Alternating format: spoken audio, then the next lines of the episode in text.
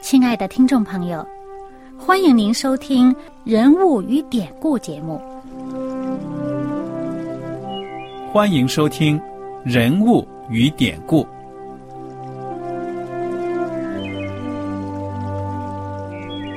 听众朋友们，当你读圣经的时候，不知道有没有过这样的想法？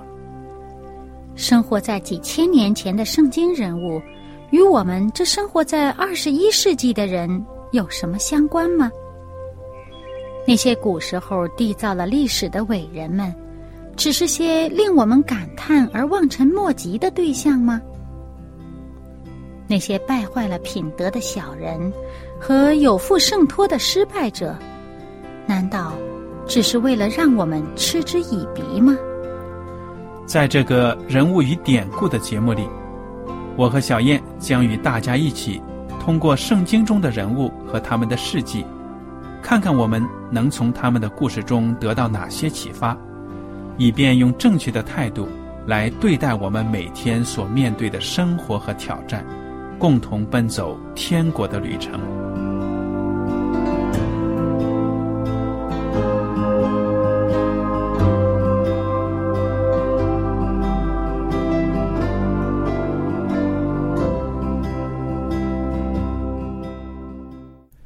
听众朋友们，你们好，我是艾德，我是小燕，大家好，很高兴又能跟您坐在一起来研究圣经当中的人物与典故。我们这讲呢，开始看先知书当中的一卷很小的书，就是约拿书。那么约拿书你怎么找到呢？如果您不熟悉的话呢，您就从这个先知书这个以赛亚书呢开始数到第十卷，就是约拿书了。约拿书呢？总共才四章，但是这四章里面呢，却有一个非常有趣的这样的一个传道的经历，一个传道人的故事。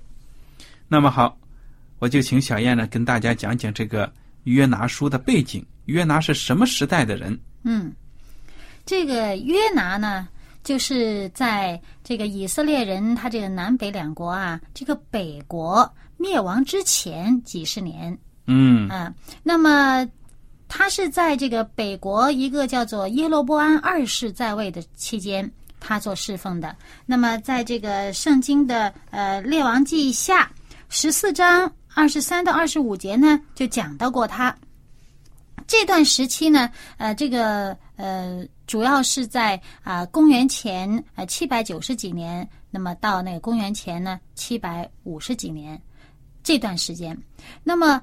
呃，北国被亚述国灭是在公元前七百二十二年。嗯，所以也就是说，他这个传道的时间呢，离他们这个北国以色列呢被灭亡了是很近的，只相差不到一个世纪的时间。那么也就是说，约拿呢，离我们现在生活的这个二十一世纪呢，我们算起来已经有两千七百多年。七八百年的时间了，对吧？大约的时间，对，哇，很久的人物了。对，而且这个故事所讲的主要的这一个地点呢，叫尼尼微。这个尼尼微呢，是亚述国的一个最重要的一个城市啊。用现在话说，可可能相当于一个首都的位置吧。嗯。那么，当时约拿呃所处的那个时候呢，是亚述国正在崛起、一个兴起的一个迅速兴起的一个时候。嗯哼。那么亚述国是相当的强盛，后来呢，而且这个亚述人是凶很凶暴的，是吗？对，他对征被征服的那些人来说呢，可以说是非常的严酷。嗯，对，这个在这个圣经上《那红书》里面第二章、第三章都提到，这个亚述人呢，他们的这个作风啊，呃，手段也是蛮残忍的，而且呢，他们很残暴，他们自己呢，呃，也是这个呃行巫术啊，呃呃拜偶像啊这样的，所以说他们的品格并不好。嗯，那么我们约拿书的这个主人公呢，主角就是约拿了。他是上帝的一个先知。嗯，这圣经这一开头呢，就讲到了耶和华的话呢，临到他了，说：“你起来往尼尼微大城去，向其中的居民呼喊，因为他们的恶达到我面前。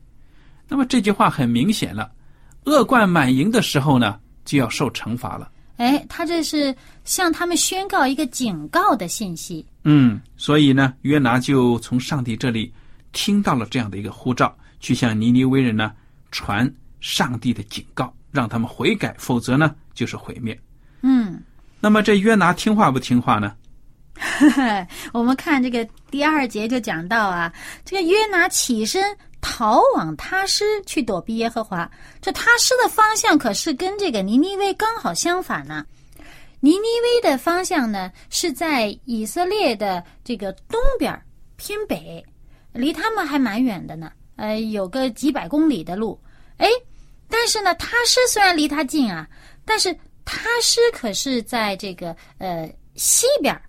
偏南，嗯，而且他是坐去他是干嘛？他坐船啊，他是渡海。那那个尼尼微是在陆路，在陆地上，嗯，这这个他是要渡海，所以你看这个圣经讲的很清楚了，为什么呢？他上了这条船就是躲避耶和华，嗯，上帝呼召了他，给他了任务了，他起身就走，南辕北辙，他不干，朝着不同的方向去走。而且你看他用这词儿“下到约帕”，嗯哼，往下走。嗯，我们已经跟大家讲了这个约拿生活的背景了。当时呢，这个亚述国兴起，十分的强壮残暴，嗯，那么也欺负过这个以色列人，对不对呀？对常常来骚扰的。嗯，所以这个约拿呢，就讨厌这个尼尼微人，恨不得呢他们听不到上帝的警告，恶贯满盈。被上帝灭了拉倒，嗯，所以呢，他就逃避上帝。他对这个那亚述人这仇恨的心很强。对，那么你说这个约拿坐上船往他施这个方向去，这路程顺不顺呢？当然不顺了。那么我们从第四节就看到呢，这个海上起了大风大浪了。嗯哼，哎，说这个狂风大作呀，船几乎破坏。而且这上面说呢，是耶和华使海中起大风的。对呀，上帝就是要阻止他，不要让他呢逃离，不准他逃哈。对呀，那么这个时候船几乎破坏了，水手便惧怕，个人哀求自己的神，他们将船上的货物抛在海中，为要使船倾斜。这个时候约拿在干什么呢？他在船底下躺着睡觉呢，呼呼的睡。圣经说他下到底舱。嗯哼，你看，呃，上帝叫他往上走去传信息，他往下去下到约帕，要往他市去，再上了船，再下到船的底舱，一直下下下。对呀，那么船主就对他说了：“哎呀，你这沉睡的人呐，为何这样呢？赶快起来求告你的神，或者神顾念我们，使我们不致灭亡。我们中国话都说呢，同舟共济。嗯，你在一条船上，这船要是……沉下去了，大家都得完蛋。哎，你说他逃避上帝，他倒睡得挺安心啊。嗯哼，人家船都这么摇晃，他不知道自己没跑出来，还叫人家去叫他。对啊，说明其实你读完整篇约拿呢，你发现这个约拿这个先知呢，还是有点牛脾气的，挺倔啊。哎，很有个性的一个人物，挺滑稽的。说起来，又可气又滑稽。哎，那船上的水手就说了。因为当时的人呢，其实也是挺迷信的嘛，他们对敬拜各种神，就说：“哎呀，你看看这么大的风浪啊，肯定是有人招致的，我们要把这人找出来。”于是呢，他们就抽签儿，嗯，哎，一抽呢，抽出约拿来了。众人就说：“嗯，你说这约拿谁也不认得，你这人就是鬼鬼祟祟啊！一上船下到这里面，在这睡觉，我们都忙成这样子，你说说看。”你究竟是从哪里来？你是哪一国的人？什么缘故啊？招致这个神的大怒呢？因为这些水水手他们不知道耶和华，对不对啊？嗯。哎，约拿在这时候他倒挺坦白的，他说：“我是希伯来人，我敬畏耶和华，是创造沧海旱地之天上的上帝。”哎，他在这里面呢点出来这个海。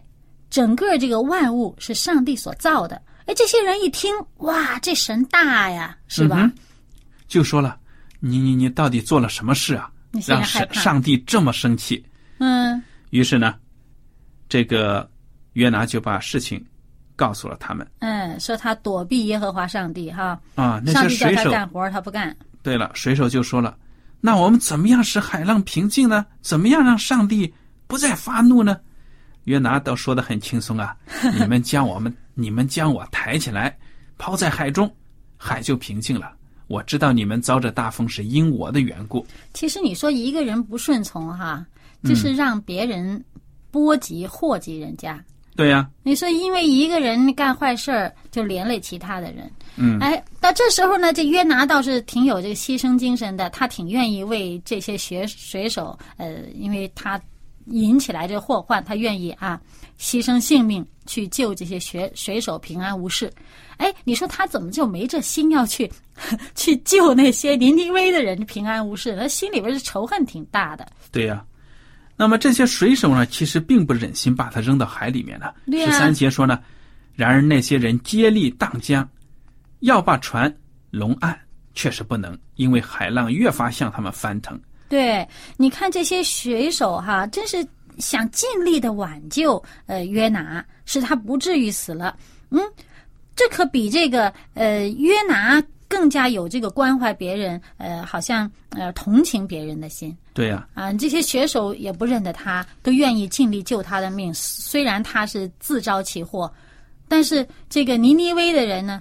这约拿就没有这点同情心，所以我们有时候信上帝的人要看看，如果人家还没有信上帝的人都做的比我们做信徒、比我们做基督徒的更好的时候，那这是对我们的一个很大的一个一个谴责讽刺了。嗯，哎，这些水手呢，就求告耶和华上帝了，说：“耶和华啊，我们恳求你，不要因这人的性命使我们死亡，不要使流无辜血的罪归于我们，因为你耶和华是随自己的意志行事。”他们祷告完呢，就把约拿抬起来扔到了海中。你看，这些外邦人也知道呢，人命非常的宝贵，所以说，既然你是造成这个灾祸的原因，你又要求我们把你扔到海里，那我们就扔了。他们知道呢，约拿扔下去呢，哎呀，这十有八九是要死的了。哎，但是呢，他们也呃说，他们将信将疑，上帝如果是这样的话呢，那他的死呢，不要归在我们头上呢，因为呢，你是照你的意思做的，你是救他也好，还是要他死也好，这是凭你的意思来做。嗯，哎，他们说了这样的话，结果呢，这约拿掉到海里边去。哎，你说这约拿一直下下下，现在下到海底下去了。那海的狂浪呢就平息了。哇，那些人看到简直太震惊了吧？嗯哼，圣经说呢，十六节第一章十六节，那些人便大大敬畏耶和华，向耶和华献祭，并且许愿。所以你看看这个时候呢，外邦人在这神迹面前呢，就看到了耶和华真的是天地的主。那么你说这个约拿呢，他掉到海里面，什么结果？是不是真的淹死了？那上帝既然要叫他做大事，就不至于叫他死，总是要让他去做事情的。不过反过来，我们看看这些这些水手啊，你看他们敬拜上帝，又向上帝献祭，并且向上帝许愿，他们要大大的就是尊崇耶和华上帝。哎，以色列民族要是整个民族这样做，那得多好！上帝派约拿这些先知。在这个以色列北国即将灭亡之前这几十年，让他们去警告百姓，哎，但是百姓不肯回头。这些水手，这些外邦的水手，做了整个以色列民族不肯做的事，真是挺大的一个讽刺。嗯，而这个约拿掉到水里边，掉到这个水里边呢，照理说该死了吧，必死无疑吧。但是呢，我们看到第一章的最后一节就讲到。上帝有一个特别的安排，安排了一条特别大个儿的鱼，把约拿吞到肚子里边去了。嗯哼，而且约拿在鱼的肚子里边待了三天三夜。嗯，哎，好多人会觉得，哎呀，这神话啦，这没这种事儿了。很多人不信圣经，其中就就特别指明说，哎呀，你看，你看，这怎么可能？哪有这么大个的鱼待三天三夜，还还好好的？好多人就因为这个就不信。可是呢，耶稣基督他在这世上的时候呢，他还引用这个故事来证实这个故事的真实。你看，在这个马太福音十二章的呃三十九到四十节，耶稣还说说自己也将会是这样一个神迹，就是约拿三天三夜在大鱼的肚腹当中，人子也要这样三天三夜在地里头。他就预言到自己将要受难被埋葬。嗯，对呀。那么。约拿的这个经历呢，其实也是有一个预表的意义的，因为这个约拿呢，最后从鱼肚子里出来呢，也象征着耶稣基督呢将来从坟墓里复活。嗯，哎，这约拿在这个大鱼肚子里的确是不好受啊，他也知道他逃不过上帝，黑咕隆咚啊！对呀，你往哪里逃？你怎么能逃得过掌管着天地万物的主呢？于是他就祷告，求主呢饶恕他。你看他这个，呃，首先他先，呃，第一第一节啊，他就祷告呢，他就说说，呃，我遭遇患难，求告耶和华，你就应允我；从阴间的深处呼求，你就俯听我的声音。哇，你说他这个阴间深处，他形容自己好像已经被活埋了一样，这个已经被埋葬了一样啊。那么整个从他的这个呃第二章呢。就全都是他的一段祷告。我们看到他在这里面呢，他一方面祈求上帝拯救他，另一方面呢，他向上帝感恩，因为他知道上帝已经拯救了他。那么果然呢，上帝就吩咐这个鱼把约拿吐在旱地上了。那他很高兴了。嗯，这第三章呢，就描写到了上帝的话第二次临到约拿说：“你去尼尼微呢。”把我的警告传给他们。哎，约拿这次真的是老老实实的就去了尼尼微了，非得救了他的命了，他才肯去做事情哈。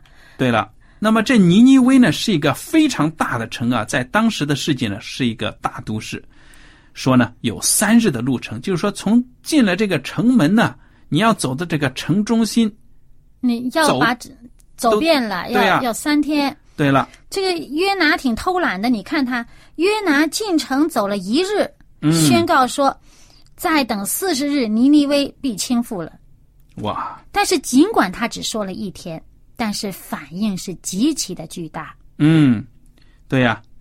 那么圣经就说，尼尼微人信服上帝，便宣告禁食，从最大的到至小的都穿麻衣。这个信息呢，还传到了尼尼微王的耳朵里。他就下了宝座，脱下朝服，披上麻布，坐在灰中。然后呢，又颁布命令，说王公大臣到平民百姓，包括牲畜、牛羊啊，都不可以吃草，都禁食，都不可以喝水。对了，连这个牲畜就感到也得这样子。为什么呢？因为他们相信了上帝的警告啊，是非常的严肃的。他们怕灭亡，而且呢。个人回头离开所行的恶道，丢弃手中的强暴，或者上帝转意后悔，不发烈怒，使我们不致灭亡，也未可知。你看，他们呢，真的是不知道自己这样子悔改，究竟能不能使上帝的命令收回去？但是很有决心，切切实实的，就是去悔过、悔悟、改过自己的恶行。对了，那么第十节呢，就写到。于是上帝查看他们的行为，见他们离开恶道，他就后悔，不把所说的灾祸降于他们了。嗯，你看看上帝是多么的仁慈怜悯呐！对呀，可是这个先知约拿反应就是另外一码事儿了。对呀，你说照理说，上帝的仆人叫你宣告这个信息哈，那么上帝这个怜悯呢，呃，施恩与这些悔改的人，约拿反倒不满意了。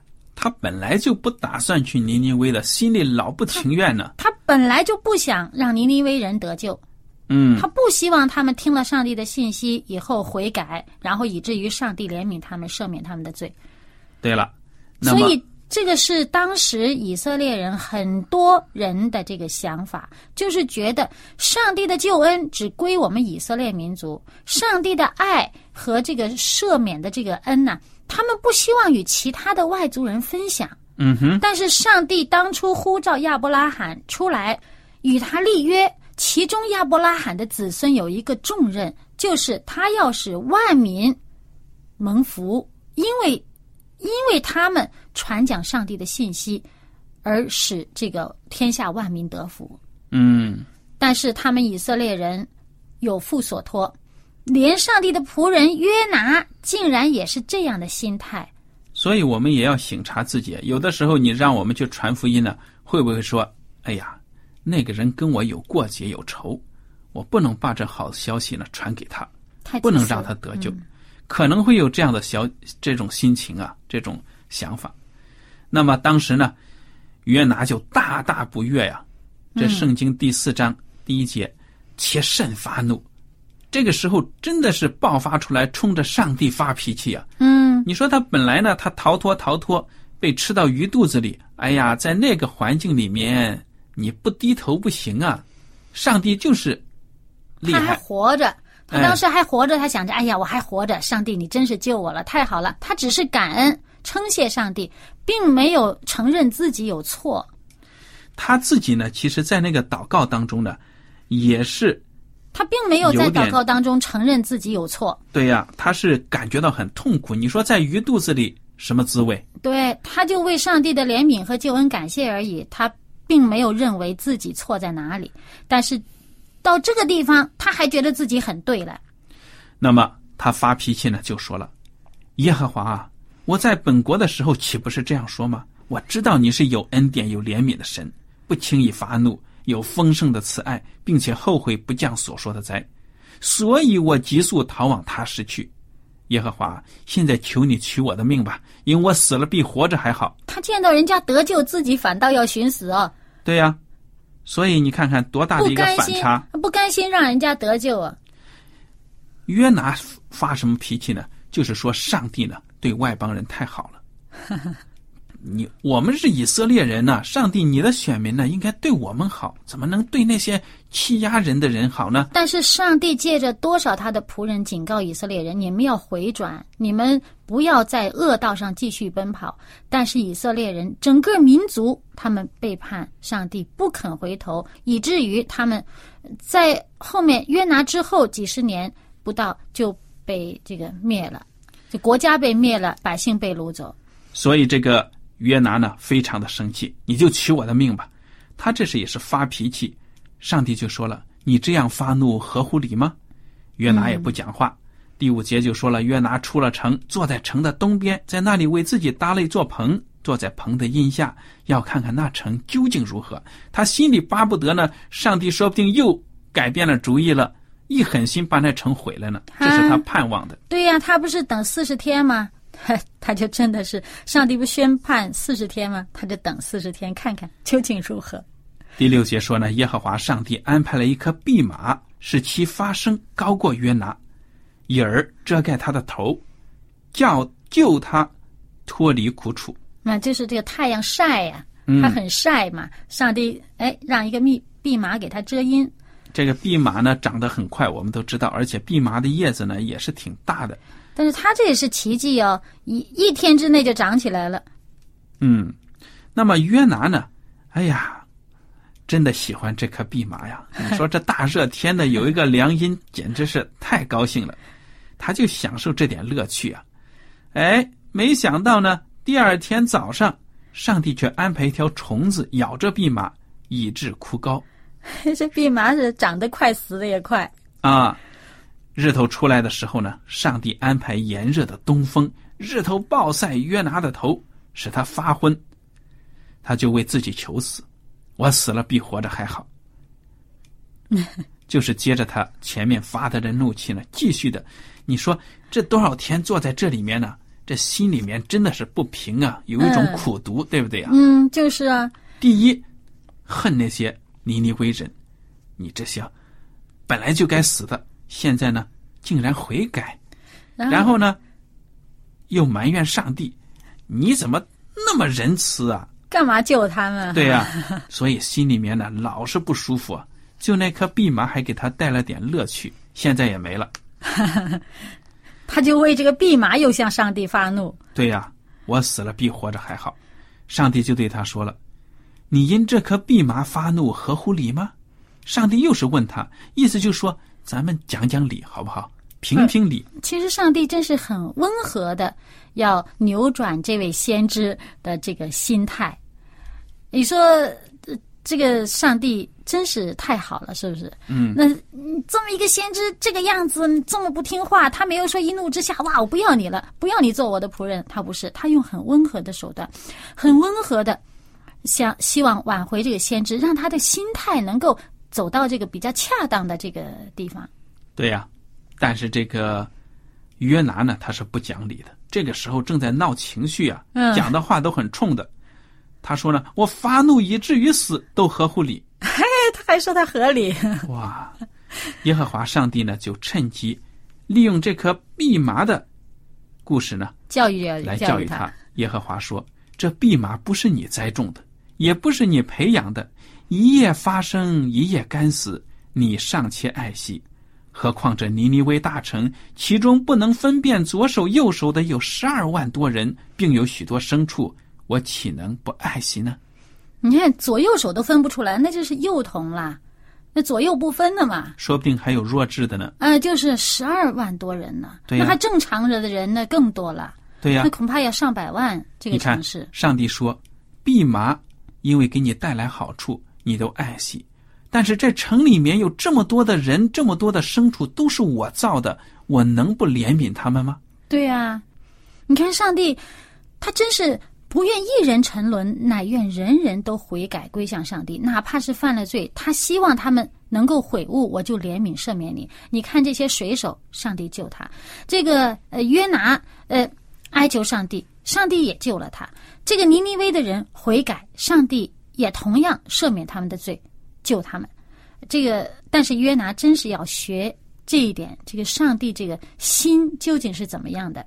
你看这个呃，耶稣在马太福音十二章，呃，刚才我们讲到的这个四十节之后呢，又讲到四十一节说，当审判的时候，尼尼微人要起来定这世代的罪，因为尼尼微人听了约拿所传的，就悔改了。